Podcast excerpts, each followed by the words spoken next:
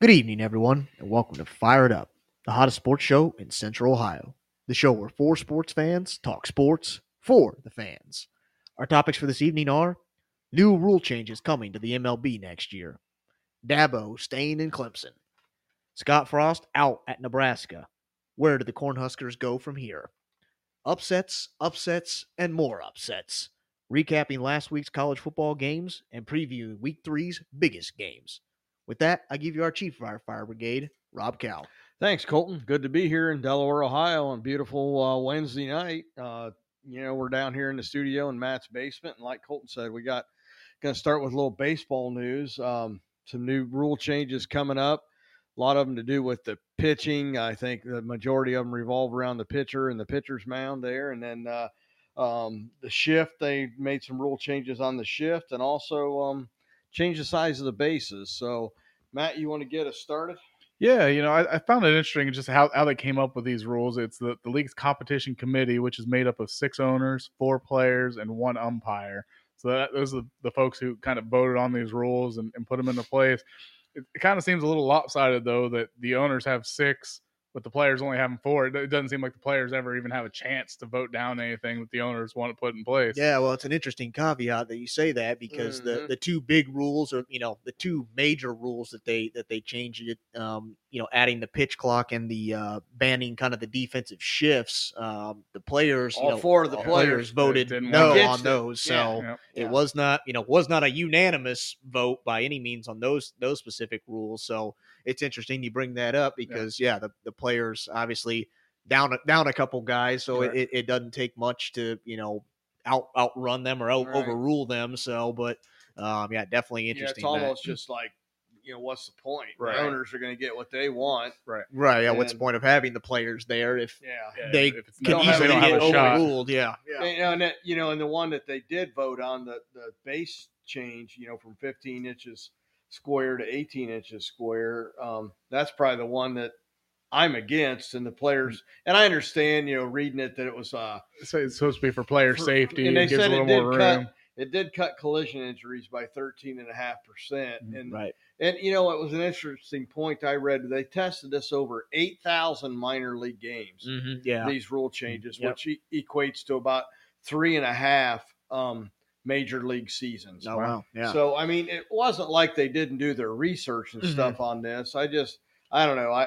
To me, I'd be interested to see, that 13.5%, cut down on the base collisions. I mean, I'd be interested to see like what the numbers were. You watch. I feel like the player, if they're going to crowd the base, they're going to crowd the base. Yeah, they're trying to keep them from getting there. Just be interested, if it went down from like 70 down to like 25, or what the actual like drop was. Because I mean, even if if you're looking at a bunch of games there, I mean.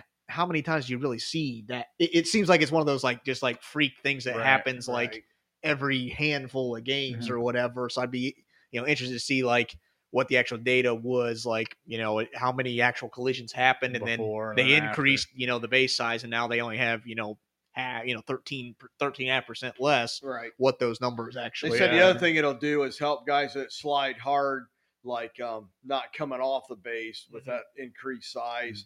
That they'll be able to hook more of the plate with their hand or their foot to try to stay on the base. So you won't have guys getting tagged out that overslide the base as much. Right. I don't know. And to add to that, by increasing the base size, that obviously decreases the distance between the bases. Right. So what I was 4.5 inches. What I was kind of seeing is that, the MLB is trying to somewhat increase base stealing to try to up run scoring. And they always talk about the bang, how fast the catcher can get it to that second baseman. Right. And I mean, that's going to cut down that time. Right. And it usually is that close. And I tried to find some stats on that, but I really couldn't find it because they did get some stats. Like when we start talking about the changes they made in the timer and the number of times a pitcher can step off, that it led to, there was an app before the rule institution in the minors, there was 2.23 attempted steals per game. And with the new rules, it went to 2.83, which is not a lot, but the percentage success rate went from 68% to 77%. But I don't know if that was including the new base size. Mm-hmm. So, yeah, right. Yeah, it seems like quite a jump. Right. You know, to me, I mean, that's almost 10% there, increase. Almost, it's over 3/4 of the time they're, reaching base on a stolen base, safely. So I don't know if that was a combination of those two rules that increased that or what that, because to me, well, I think definitely if the pitcher's thrown over twice, you now have the green light because he's not thrown over again. Right. Yeah. So, you can get that big lead. Mm-hmm. So let's get into that a little bit. We talked a lot of these rules revolve around the pitcher. Starting off, there's a 30 seconds between batters. Batter's got to be in the box ready to go, within 30 seconds of the last batter, and then 15 seconds between pitches. If the bases are empty. Yeah. 20 if there's somebody on base. And then I was wondering how they were going to time it, but the pitcher has to be started into his motion before the clock expires. Yeah. Yep. So, and there's other caveats to that as well. The catcher also has to be in position with 10 seconds left on the clock. The batter must be in position with 8 seconds left on the clock. Yeah.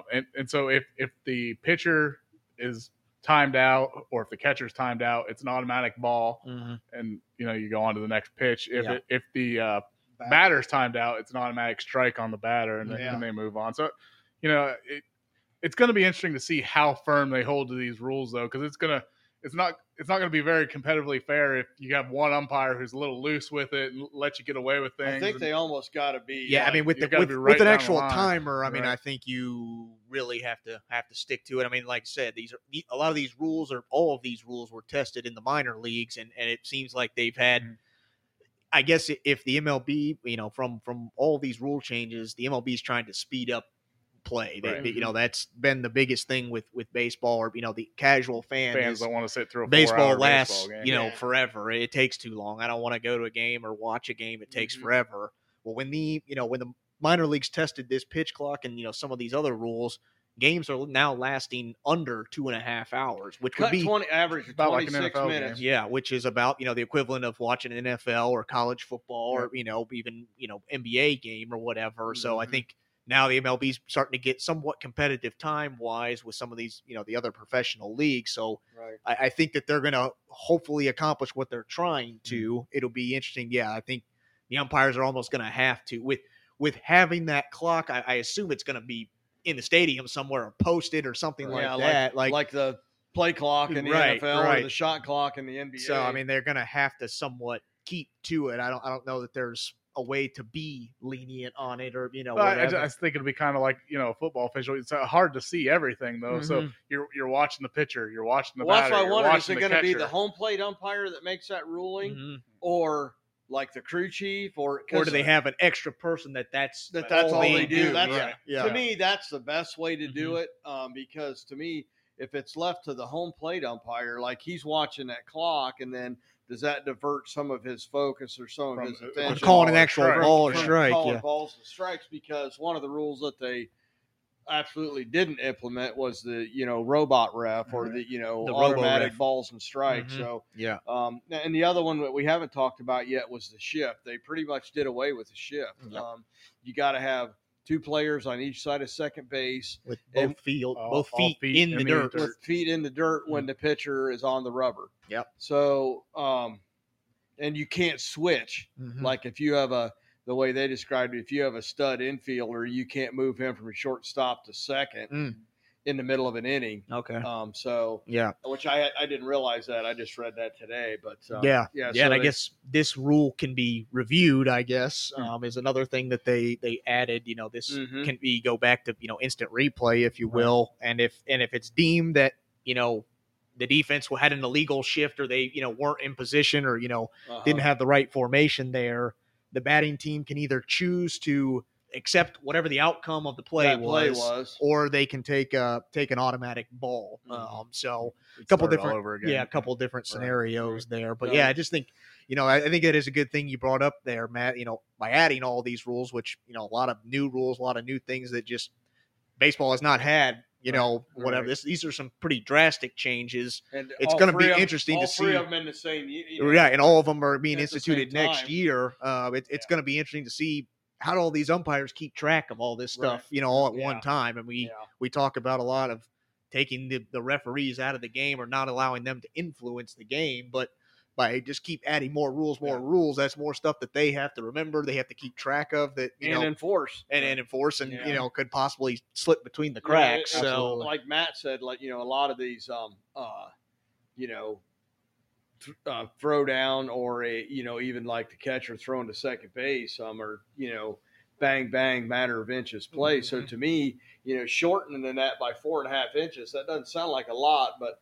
you know, I mean, I was watching the game. I was watching the Indians last night, or the Guardians last night, and they did throw a guy out trying to steal. But if he'd had an extra 4.5 inches, he would have been. He'd have been safe. Right. Yeah. So I mean, it's going to make a difference. Yeah. It'll be interesting to see. And I do think, other than just trying to speed up the game, I think they're trying to get some more offense in the game. Yeah, they want this to be more exciting for the fans. Yeah. You know, more action on the offensive side. Right. All right. Absolutely. No, what do you guys think overall? To me, I don't like increasing the base sizes. Mm-hmm. The pitch count, I like. Mm-hmm. The shift, I like that rule too. I don't like them overloading one side of the infield. Well, I mean, it really. I guess my only problem with the shift rule is these batters are professional baseball players. If that's the only place they can hit, you should be able to have that strategy to get them out. If you've done the scouting and you know that's exactly where they're going to hit the ball, then I don't have a problem with them going there. The batter needs to adjust then, and he needs to start hitting it to the opposite field, and he's going to get doubles and triples because there's nobody there. Yeah, mm-hmm. yeah. I mean, that's just my opinion. Yeah, I like this. I never liked them, you know, shifting all those guys over to one side, but that's just my personal feeling. But I definitely don't like the increase. Now, not that I say that, you know, if anytime you can cut down on injuries, it's not a good thing. Right. But, I think it's being done. I think it's under the guise of reduced injuries, but I think it's more like what Matt said, base stealing and excitement, increase the runs and, you know, the excitement in the game. Mm-hmm. So, yeah. But I do like the pitch count. I will say that. We'll see how it plays out. Mm-hmm. It's kind of, you know, looking at it for the first time or as a new rule, to me, it's a little confusing, but just being here in Ohio, I've been to a few Clippers games since that pitch clock's been implemented. It is. I do like that. They do a good job keeping it moving along. Right. I think that is going to be a good rule. Yeah. Okay. Yep. Very good. All right. Well, that's good stuff there, fellas. Okay. Let's move on to some college football news, and not actually football, but actually coaching news. Dabo Sweeney joined the $10 million club. That's an elite few. Him, Saban, Ryan Day. Mm-hmm. Maybe one other. Yeah, I think Texas A&M. Jimbo might be up there too. So probably Brian Kelly. Kind of an elite group. So, you know, he's going from averaging $8.3 million a season to, you know, averaging $11.5 million. A season, and it's a 10-year extension. You know, that's he's number two right behind Nick Saban as far as salary goes. I was a little surprised that they gave him Saban money. Mm-hmm. You know, but you know the guy's 151 and 36 overall, 2 national championships. Mm-hmm. So. Yeah, I was going to say since we've entered the playoff era of college football, he's really accomplished as much or more than anybody else other than Saban. So I guess it makes sense that he's up there with them. Right. But the timing seemed off to me because last year his team doesn't make the playoffs. This year, you know, they have won their first 2 games, but they haven't come without problems. And it's looking like it could be another – the season could really go either way. It could definitely hinge on one play or another here. So. Right. You know, it's the timing seemed off to me, but I do think he deserves the money. I think some of it might have had to do with recruiting too.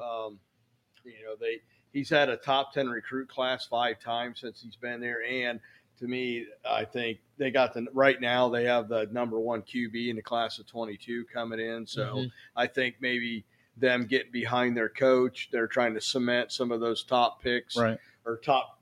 Recruits coming in. I don't know, Colton, what do you think? Yeah, no, I think this is interesting. You know, for me, I was reading, and I guess I hadn't realized, but Dabo's this is his 15th season at Clemson. I guess I hadn't realized he had been there that long. I mean, seems like just yesterday he was taking over at Clemson and, you know, turning that program around. But yeah, it's you know, took over in 2008 as the interim coach and, you know, has never looked back since then. But, you know, I think, yeah, definitely, you know, it's got 2 national titles, you know, 7 ACC titles, and like Dad said, 151 wins in his, you know, in his career there at Clemson. So I don't know. Yeah. You can't say enough good things about, you know, what he's done for that program.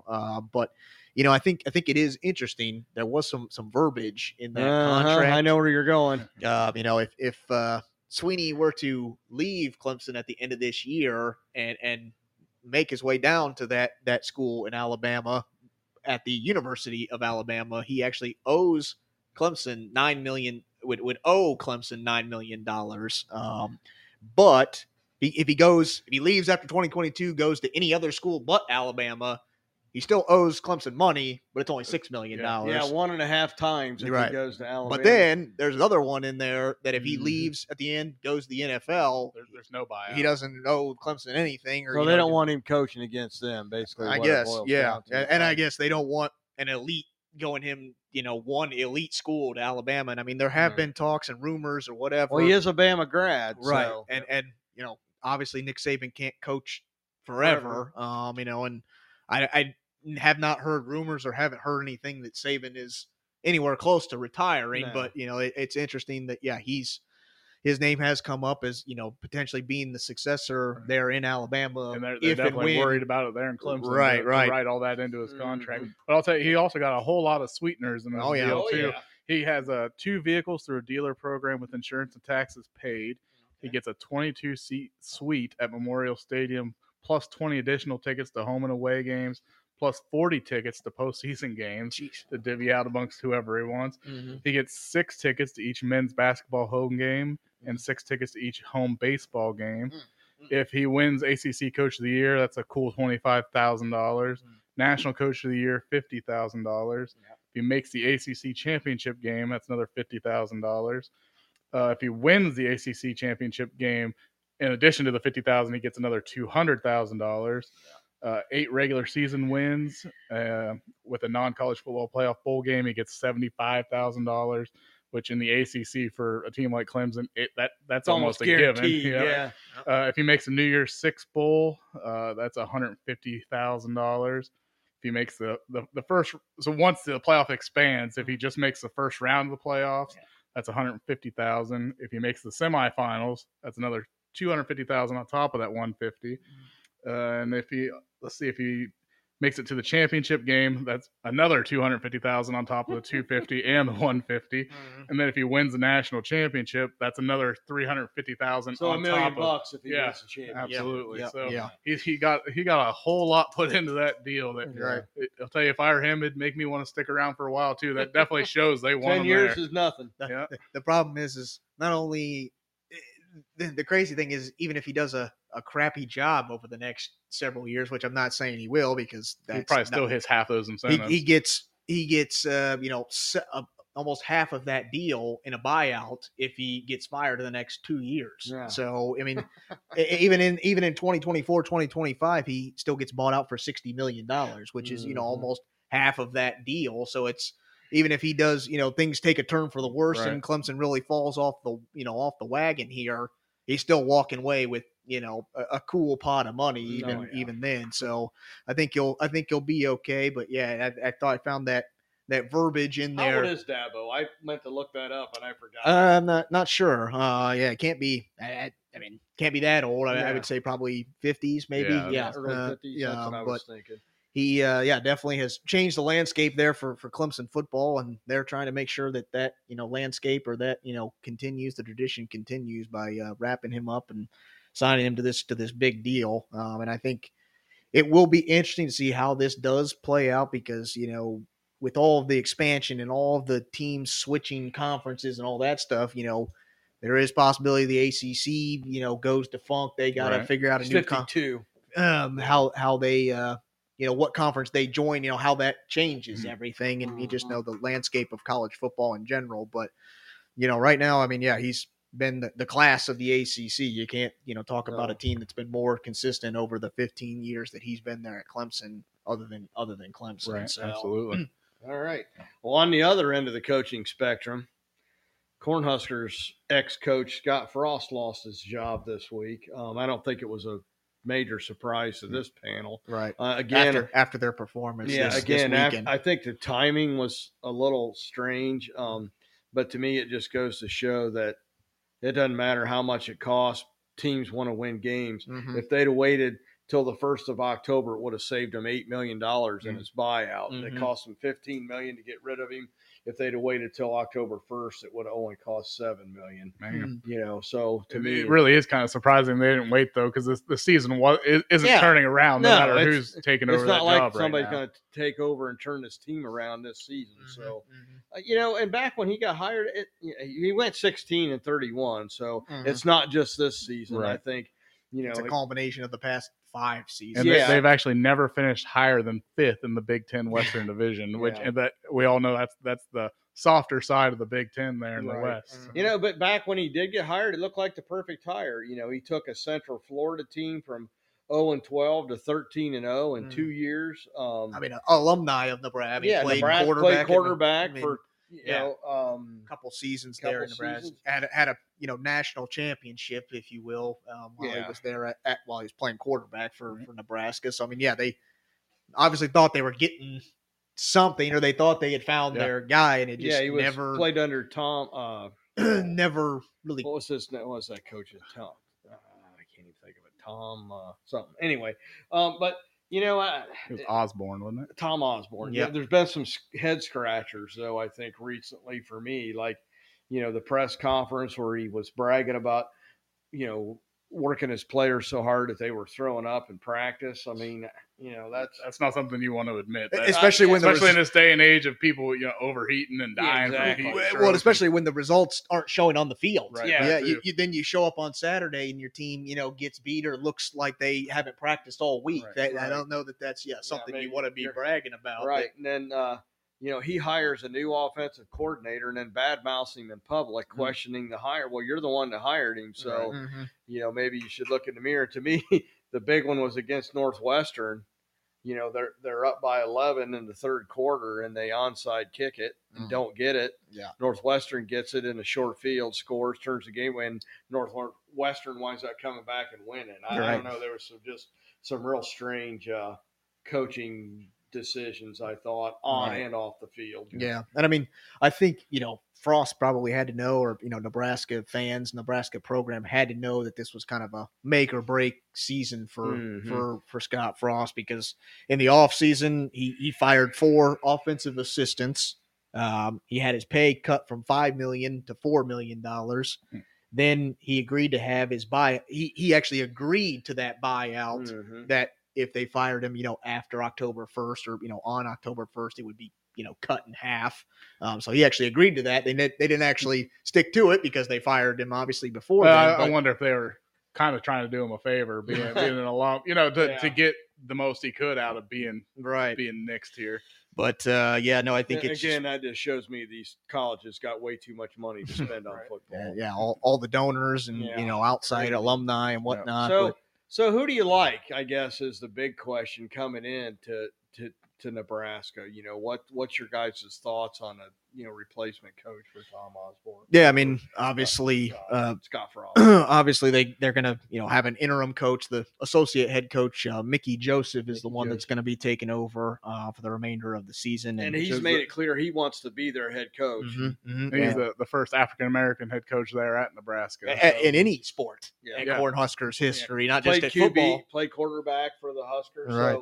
So, he was also the wide receivers coach, not only kind of the associate head coach, but was also the position, the wide receiver position group coach. So, and has been there, for several seasons, and has had some decent talent there in Nebraska at the wide receiver position. But we'll see what he's able to do. I mean, they got a tough test already first week. His new gig, he's got to go up against a ranked opponent, top 10 opponent in Oklahoma. So.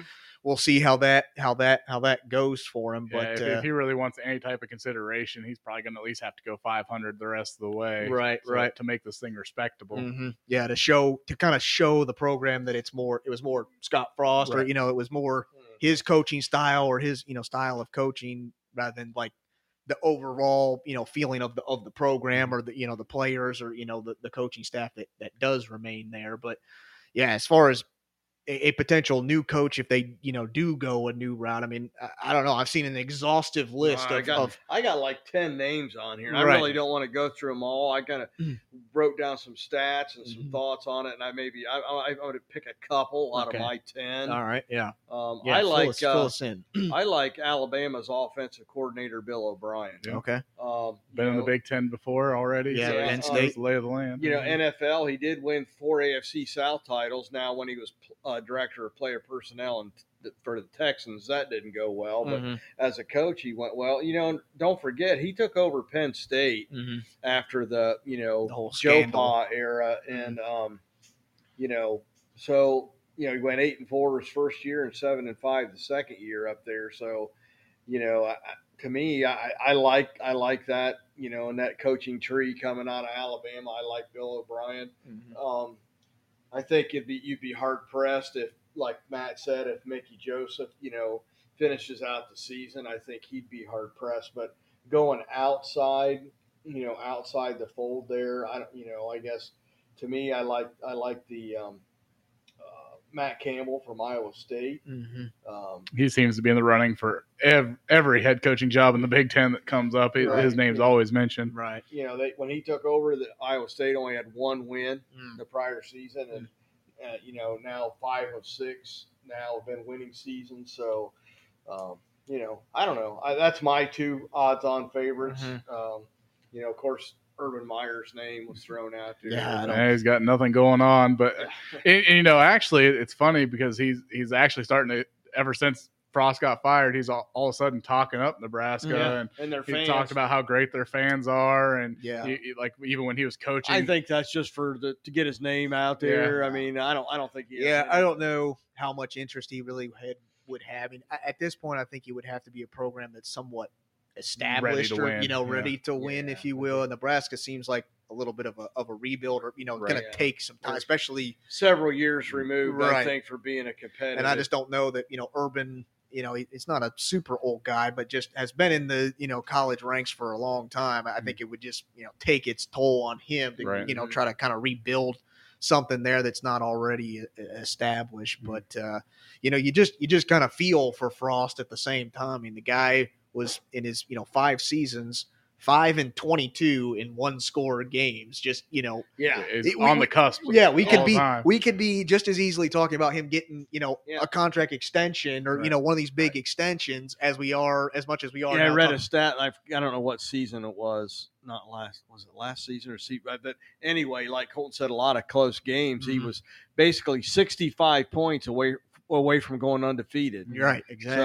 So, it's just crazy how close. But I think at the same time, though, a lot of those 1-score games, you can point to him, some of his play calling or some of his decisions that he made that just seems like every week you're saying, man, how, you know, Nebraska's up, but how are they going to screw this up? They seem to find a new way to lose every week. What's it going to be this week? And, you know, I think it finally was just the nail in the coffin. Getting beat by, you know, a small FCS Georgia school that they paid almost $1.5 million to come play, and they lost. And it, who do you guys like? I guess is my question for you guys. Yeah, no, like I said, I think it's an exhaustive. You know, seen an exhaustive list of potential candidates there. But you know, I think I saw also would be interesting because Brett Bielema was already at a Big Ten school.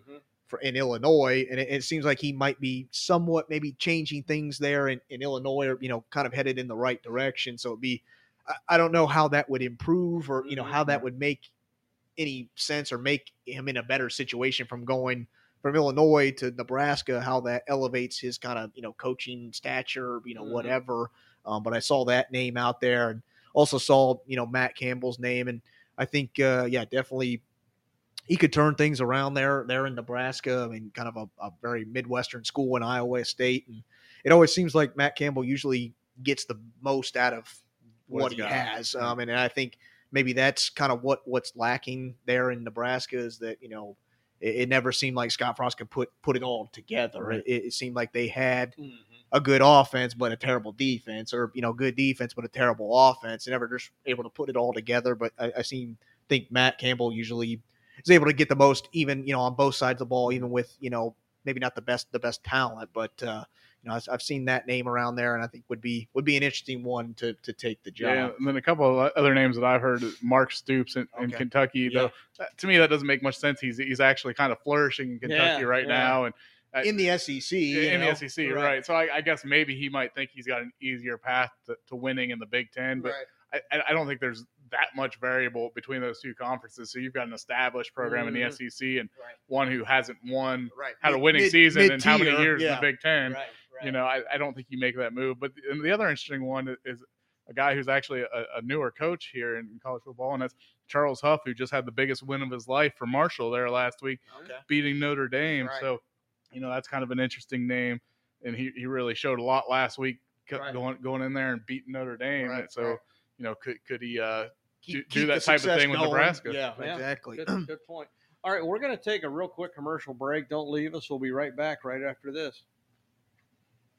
This podcast is sponsored by Podbean. Podbean is the easiest way to create your own podcast. We use Podbean to host Fired Up. Download the free Podbean podcast app to start, record, and publish your very own podcast in minutes. Podbean provides everything you need to run your podcast, and you can record and publish episodes directly from the app on your phone. Download the free Podbean app today. That's Podbean.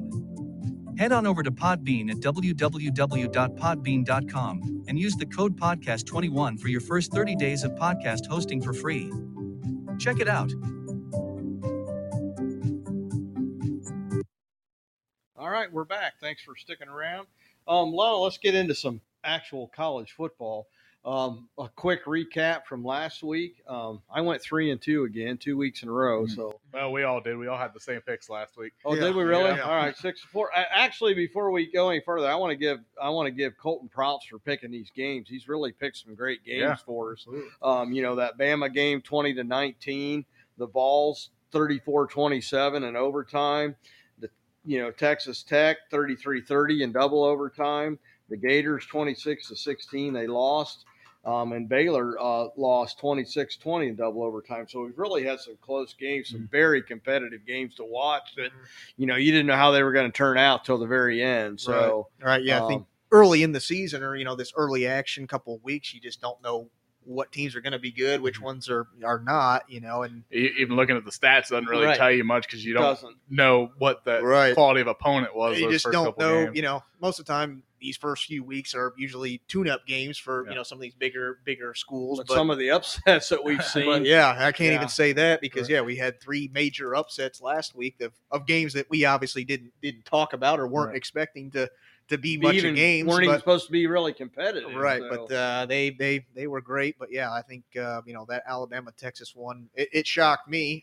You know, I obviously picked the game right. I you know, picked Alabama to win, but I thought would be, you know, much bigger spread than what we got. But, you know, hats off, or, you know, horns up to Texas for keeping it close there. Do they win that thing if Quinn Ewers doesn't go out early with the injury? And you know, do that with your backup quarterback, I don't, you know, who also was banged up at one time during the game. So, but then how many times did they shoot themselves in the foot in that game? They had a drop pass in the end zone that would have been a touchdown. They had a missed field goal. A lot of missed opportunities. And then probably a game they should have won.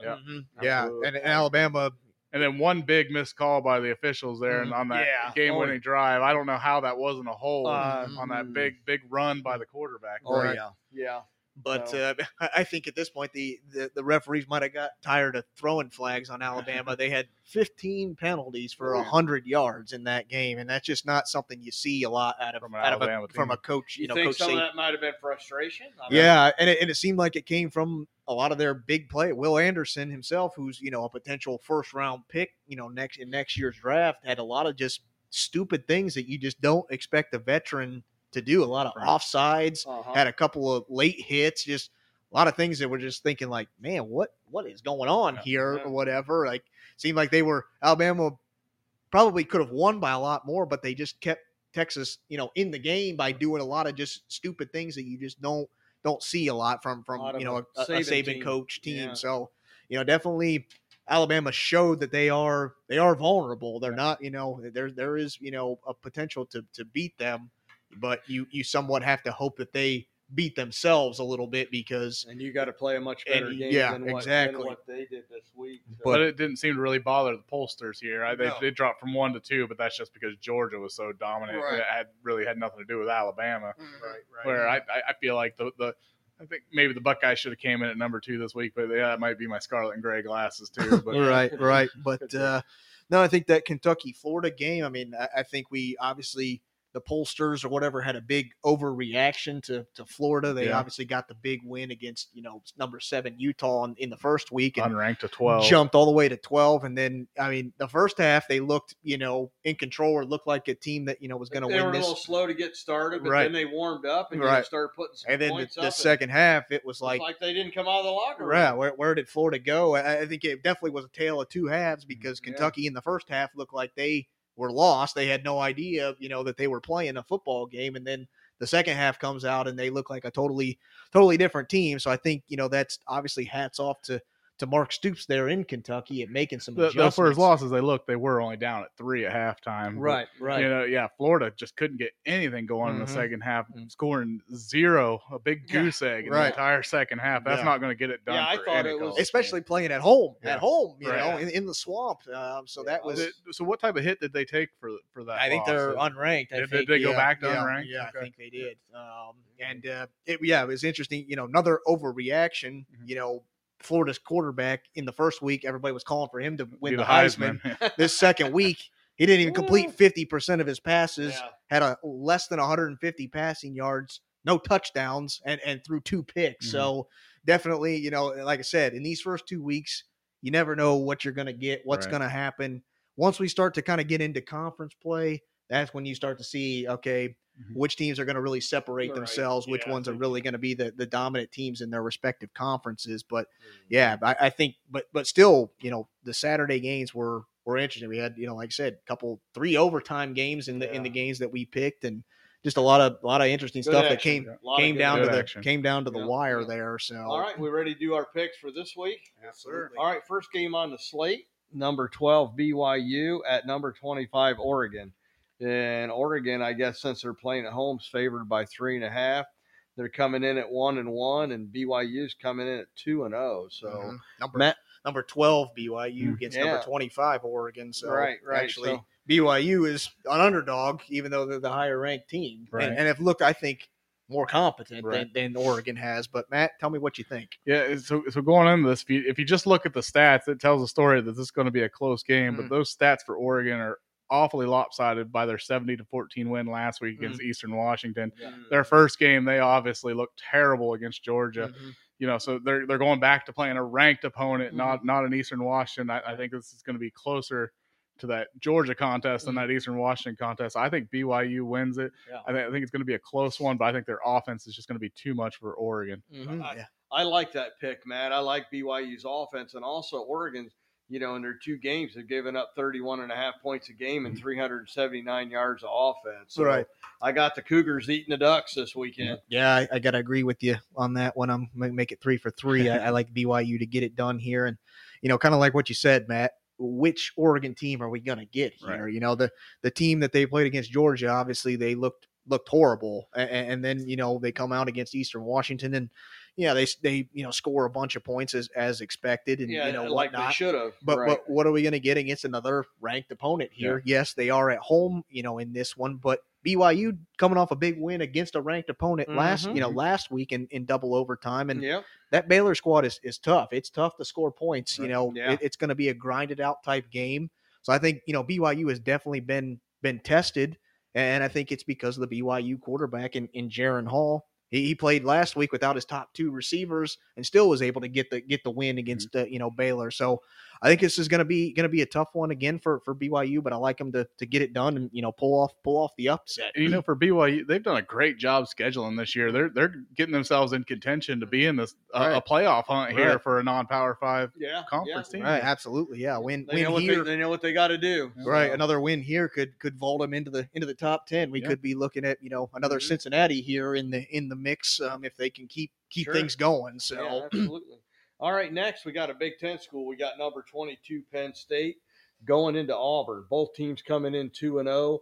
Auburn's unranked, and Penn State's favored by 3 points. Colton, why don't you get us started on this game? Yeah, absolutely. I think in this one, the magic number for Auburn is 20 points. Under current coach Brian Harsin at Auburn, if they score 20 or more points, they're 8-2. They score anything less than 20 points, they're 0-4. So I think the magic number for them is that 20 or 3 touchdown mark. But guys, I like Penn State in this one. Auburn seems a little too one-dimensional for me. Their quarterback, they have not gotten great quarterback play from either one of their two quarterbacks that they've played played in a game this year. They have combined for one throwing, one passing touchdown and 4 interceptions. So I think that rushing attack of Auburn, I think Penn State is going to be able to, limit them to being, like I said, one-dimensional team. Mm-hmm. Penn State seems to be more balanced on offense. I don't think this is going to be, a blowout by any means. I think Penn State, that 3-point spread that they got right now, I think is probably about right. But yeah, I like Penn State to go on the road and get a win against the Auburn Tigers. I'm going to go not so fast, my friend, on this one. Like you said, I think this is going to be a close game. And to me, close games come down to who can run the football better. Mm-hmm. And Auburn this year is averaging 247.5 rushing yards per game. Penn State's only averaging 160. So I think that gives Auburn a slight edge to control the clock a little bit, grind down a little bit there at the end of the game when they need to run some clock out and do just enough to pull out a victory here against Penn State. All right. I gotta go with Colton on this. I like the Lions over the Tigers. Oh my. But, and I'll tell you why. And Colton touched on a little bit, the quarterback play. Auburn's leading quarterback, Finley, he has 1 TD and 3 picks. Mm-hmm. You got Sean Clifford, who's season quarterback in the Big Ten, 5 TDs and 1 pick.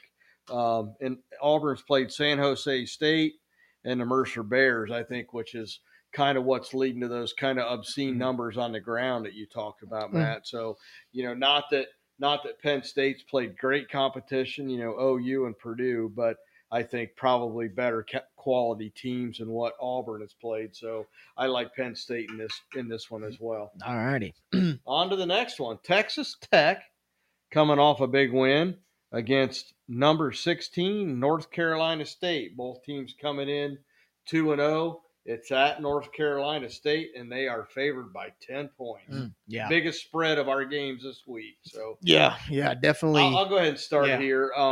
I like North Carolina State. I'm going to come out and say it right off the bat. Okay. Right. Their D is only giving up 11.5 points and 267 yards a game. So, to me, and I know Texas Tech got a big win last week, but I just don't think going on the road against this North Carolina State team, I like the Wolfpack. Yeah, absolutely. And, I think that 10 points is pretty lenient, but I think we're tale of two weeks for North Carolina State. They had that first week where they squeaked out a win against Eastern Carolina, 1-point victory there, and then the next week they come against Charleston Southern and beat them 55-3. So it depends what North Carolina State team we're going to get here, but I think I like them. I like them either way here. I think North Carolina State has the better defense of the two teams.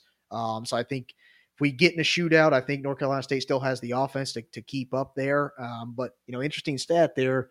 Through the first 2 games, Texas Tech leads the nation in passing yards, almost 412 yards per game in the passing attack. So they like to get it out there, like to throw it out there and get the pigskin moving around. But I think North Carolina State has a quarterback there in Devin Leary that can, match them, throw for throw. I like North Carolina State to be at home, get it done, maybe not cover the spread, but still get the win. Well, this is another not so fast, my friends, on this one. This is on paper, you're right. This is as close as it gets. These two teams have both played great offense, good defense, both sides of the ball. But, NC State hasn't played anyone of note yet this season, while Texas Tech last week got that gritty win against Houston. They gutted it out. And to me, the eye test says Texas Tech's a little bit of a better football team right now. They've played better opponents, and they're still putting up points. They're playing great football. All right. Good pick. All right, another Big Ten school. Got number 11, Michigan State, 2-0, going out west against Washington, who's also 2-0 but unranked. And Washington is actually Michigan State's the underdog by 3.5 points. Mm-hmm. So I was a little surprised at that. But then I started doing a little more research, and you know, they're offensively they're putting up 571 yards a game, and 385 of those are through the air. Mm-hmm. 6 TDs and 1 pick, and Michigan State only giving up 279 yards on their defense, but the majority of them have been through the air. So I think to me that kind of looks at the fact, you know, kind of plays the fact that, you know, their passing defense isn't going to be as good. So I got the Huskies over the Spartans. All right, big upset there. Well, I like Michigan State to get it done here. I think they got, you know, a rushing attack there that's averaging almost 6 yards a carry, and they got 7 rushing touchdowns. I think they're going to be able to kind of slow this game down a little bit, kind of control the ball a lot, keep the ball away from Washington. And, you know, yeah, you talk about the stats, the numbers, the offensive numbers, whatnot, but those two opponents were Kent State and Portland State. Right. You know, what are we going to get from that? I mean, Michigan State hasn't necessarily been tested either. Akron and Western Michigan. But I say both these teams have dominated a MAC opponent. Right, for sure. Right. But so I think, but it is interesting because Washington's starting quarterback, former Indiana starting quarterback Michael Penix Jr., mm-hmm. in his 2 games against Michigan State, threw for 606 yards, 1 interception, and 6 total touchdowns. Mm-hmm. So something to look out there. Obviously, very familiar with that Michigan State team. But like I said, I think Michigan State's going to be able to control the clock with that rushing. They got 2 running backs up there that have replaced Kenneth Walker the third. I think they control the clock here, limit those opportunities for Washington. I think Michigan State gets it done on the road and pulls off the upset, even though they're the higher-ranked team. Yeah, and I'm with Colton on this one. I'm going Michigan State. Their defense has been stellar this year. They've only given up on average 6 points a game.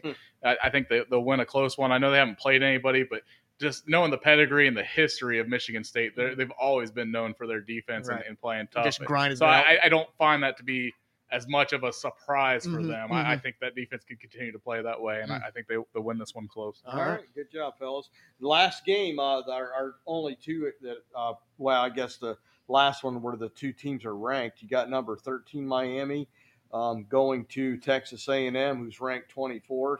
Miami's 2-0. Texas A&M coming in 1-1 after an embarrassing loss last week to Appalachian State. Appalachian State, who, you know, is.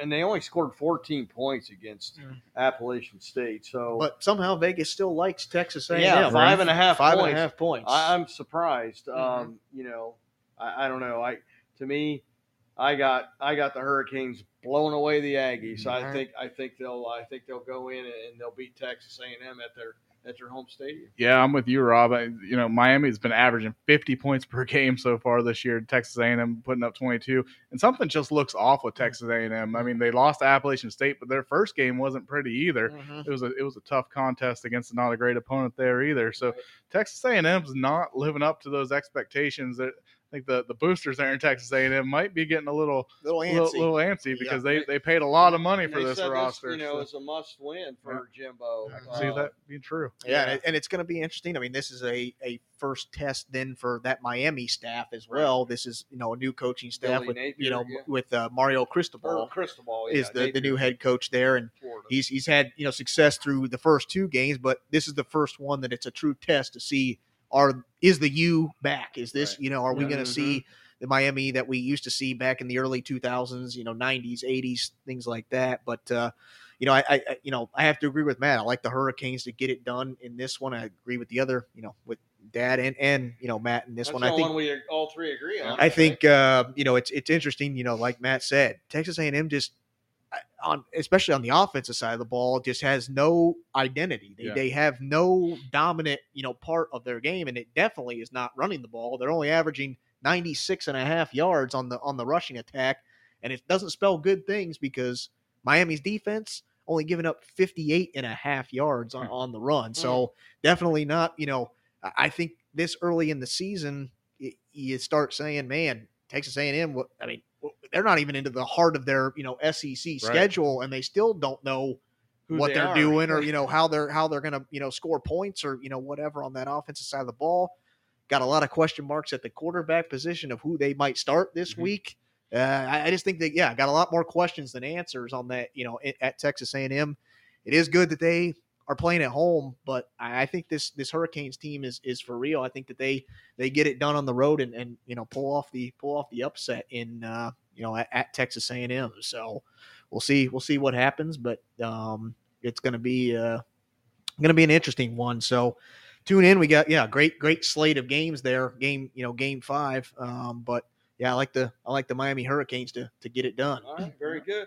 Well, that's our show for tonight. Hopefully next week we'll be able to get into some NFL stuff. I know, you know, that season started this weekend, and there was some teams that really surprised me. Mm-hmm. But you know, we'll see how they do in week. Surprise you, good and bad. Yeah, both ways. Mm-hmm. So you know, and there was some key injuries. You know, Dak Prescott with the thumb, and you know, who knows what's going on with TJ or Watt in Pittsburgh. They're not sure how bad that pec injury is, and you know, I it's going to be a fun season, I think, in the NFL. Looks like, you know, maybe some mixing up on who we thought was going to be good and who we thought was going to be bad. Mm-hmm. But still early, you know. Just week one. We'll let Colton sign us off and give you all the information that's vital if you're a fan. All right. Well, we appreciate you listening to Fired Up with your hosts, Colton Cowell. Chief Rob Cowell. Matt Cordes. We hope you enjoyed our episode this week. And, you know, if you want to hear other topics for future episodes, or, you know, you just got a burning sports question you want to hear us talk about on the show, definitely feel free to reach out to us on our different social media platforms. We have an Instagram. Our handle is firedup_podcast, or you can find us over on Facebook if you search firedup, sports podcast. And as always, you can also head over to our website, which is firedup1.podbean.com, where you can find all of our past episodes and just a little bit of information about the show. And, you know, you can also find all of our past episodes, and this episode will be posted later tomorrow. You can find all of that on pretty much any podcast platform you can think of: Apple, Google, Spotify, Pandora. So anywhere where you can listen to podcasts, you can find our show. So we're as always, yeah, baby. We appreciate you listening. And as always, stay fired up.